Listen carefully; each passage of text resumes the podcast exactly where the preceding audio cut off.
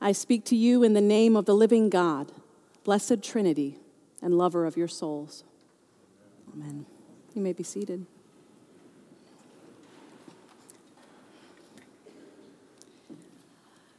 You're not hearing me. Have you been listening to a word I've said? If this phrase is familiar to you, you might be a human in relationship with other humans.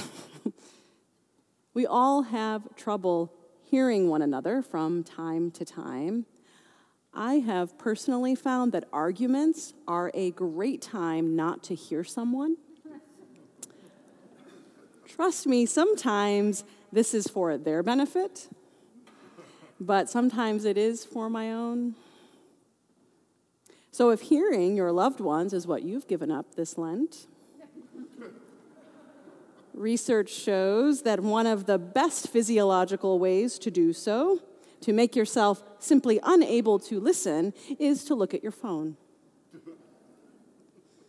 For real, a report came out a few years ago in the Journal of Neuroscience revealing that people who are focused on a visual task actually can't hear what's going on around them because hearing and vision tap the same regions of the brain.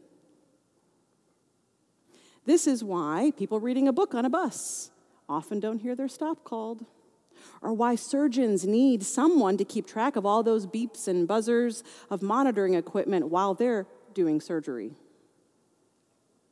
And I'm pretty sure this is also why, when my son wants a snack, especially a sugary snack, he only asks me if I am looking at my phone because he knows he's going to get a mindless uh huh out of me if I'm not staring him straight in the eye.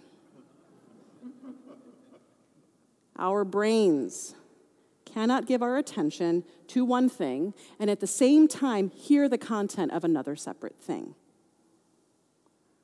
As human beings, we are limited in our capacity to hear one another. We fail at it rather regularly. Sometimes we fail to hear because we are paying attention to something else. But other times, though we hear someone audibly, we don't really understand what they want us to take away from what they're telling us. I think this kind of not hearing may be what's happening in today's gospel. The disciples really aren't hearing what Jesus is saying.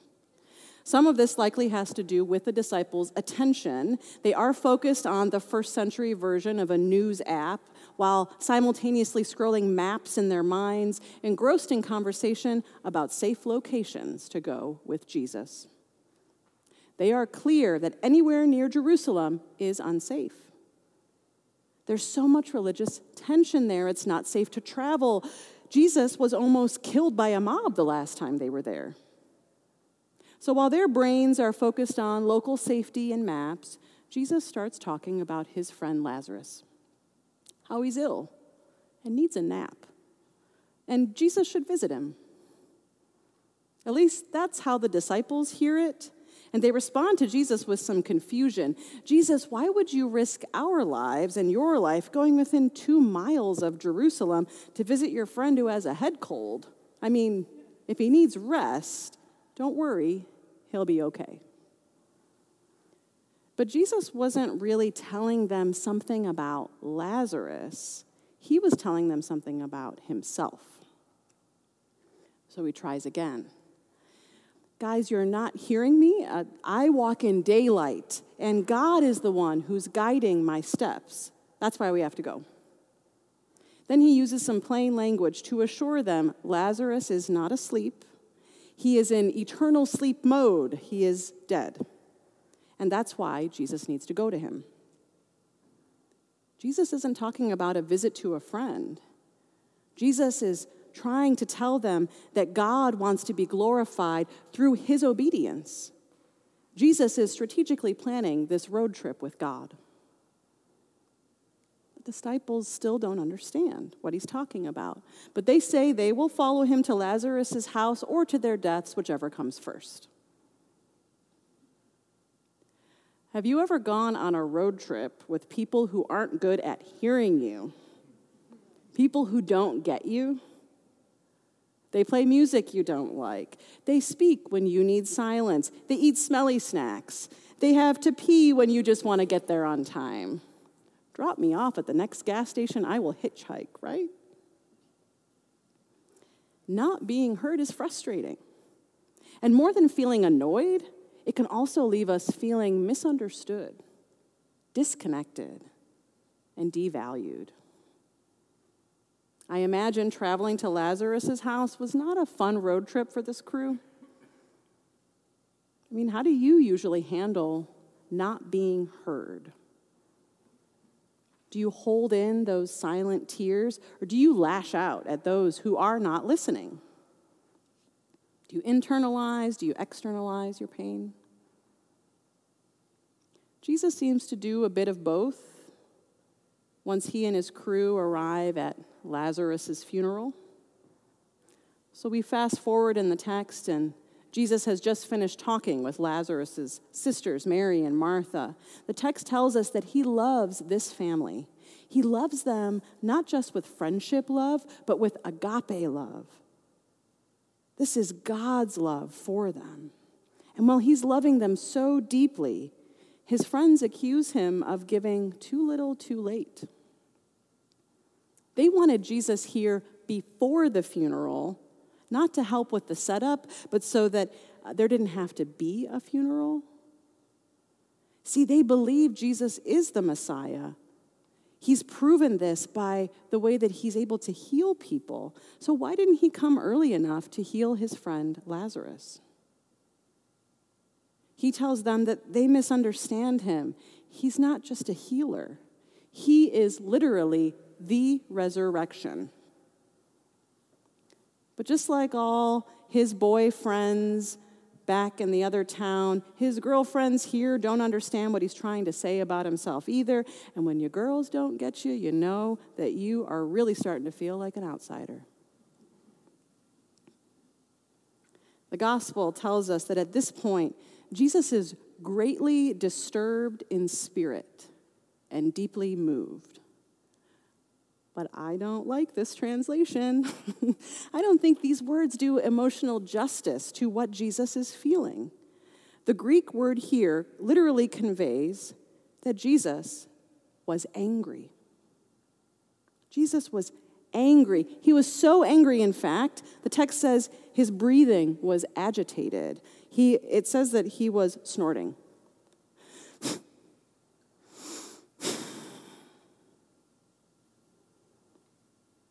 That's Jesus at his friend's funeral. This tells me that he was emotionally frustrated, maybe exhausted even. And I wonder if, in part, it's to being so misunderstood, so disconnected from the people he loved, the ones who claim to love him, but clearly do not understand him.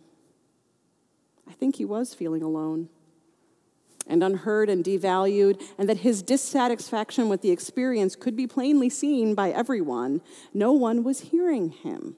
No matter how he conveyed his relationship to God, no one could figure Jesus out. Modern psychologists tell us that being understood is even more important than being loved. Being understood is more important than being loved. Why? Well, because if we are loved for someone we are not, then that love really isn't for us, is it? That love is for a fiction, for someone who isn't real. I think Jesus snorted his way to the tomb in anger because he felt hopelessly estranged from the rest of humanity.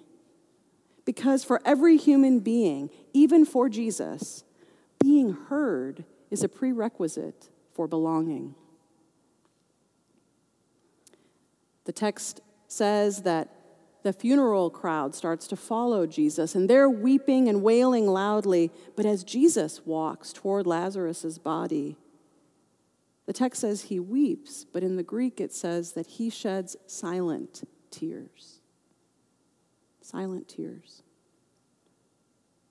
And as he's crying quietly, The crowd adds injury to insult. Oh, look at his tears. He must have really loved his friend. So why do you think he didn't heal him? The text reiterates, says the word again Jesus is still angry when he arrives at the tomb. And he speaks loudly in a commanding voice, telling them to roll away the stone.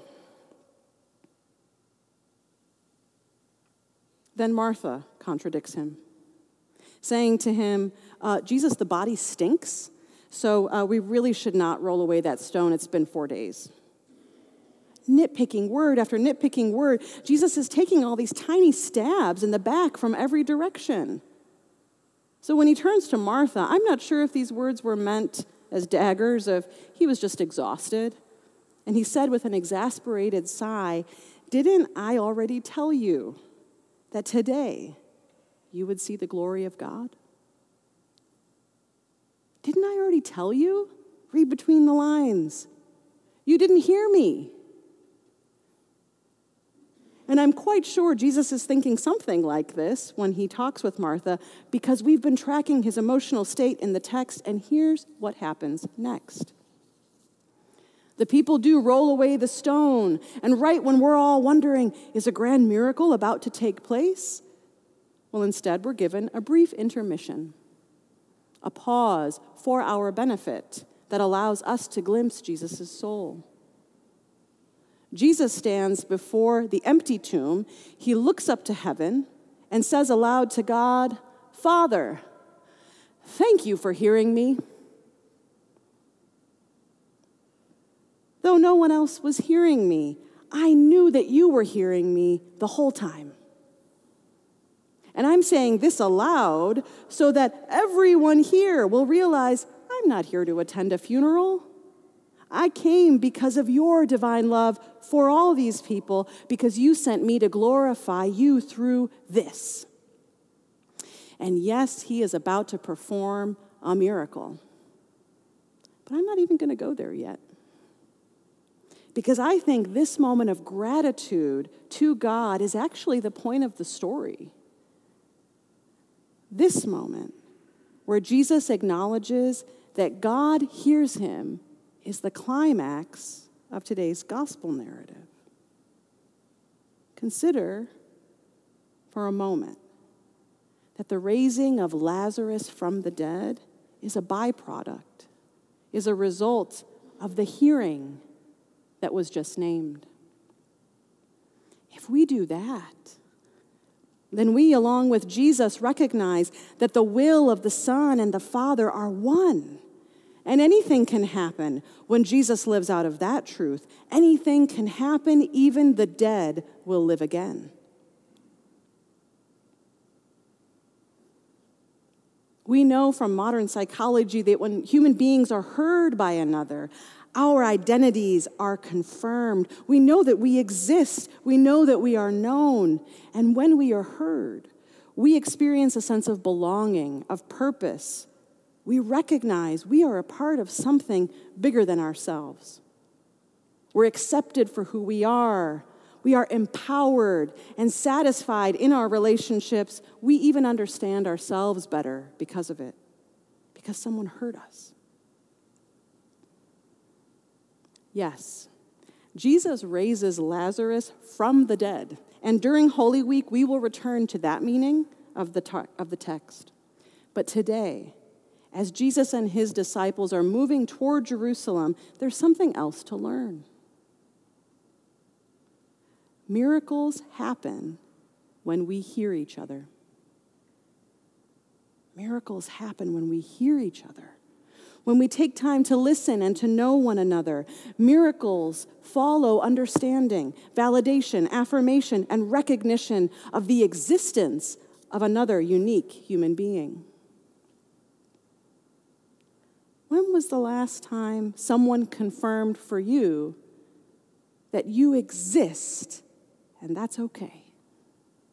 That's good. When was the last time someone confirmed for you that you are accepted for who you are? That were you satisfied in that relationship? I bet. and empowered perhaps by it to become a part of something bigger than just yourself. Every human being needs to be heard in order to live this life on earth well. How might today's gospel story have changed if Jesus' disciples and his friends heard what he was trying to tell them about himself? I'll tell you what I think would have changed. I think everyone's suffering would have lessened. I think that's what would have been different less suffering. The pain that Jesus felt about not being heard, the worry of the disciples for their safety, the grief of Mary and Martha over the death of their brother, all of it could have been avoided if they had put down their cell phones and heard what Jesus was saying about who he is. So, is there someone in your life who has been trying to tell you something about who they are? And you've been looking down at your phone, or you just haven't heard them? Or are you the one standing there in a wailing crowd, shedding silent tears, waiting to be heard? I think we're all in this story somewhere. And hearing is the catalyst for new life in this story. So if you want resurrection in your story, notice and listen for the people in your life begging to be heard. And if you miss it, if you miss it again and you fail to hear, as we humans do, remember that our God is the God of Jesus, the God who is always hearing us who sees us, who knows us, and is always standing by to empower our souls toward life. We, like Jesus, just have to pause and recognize that God's listening presence has been with us all along. Thank you, Father, for hearing us.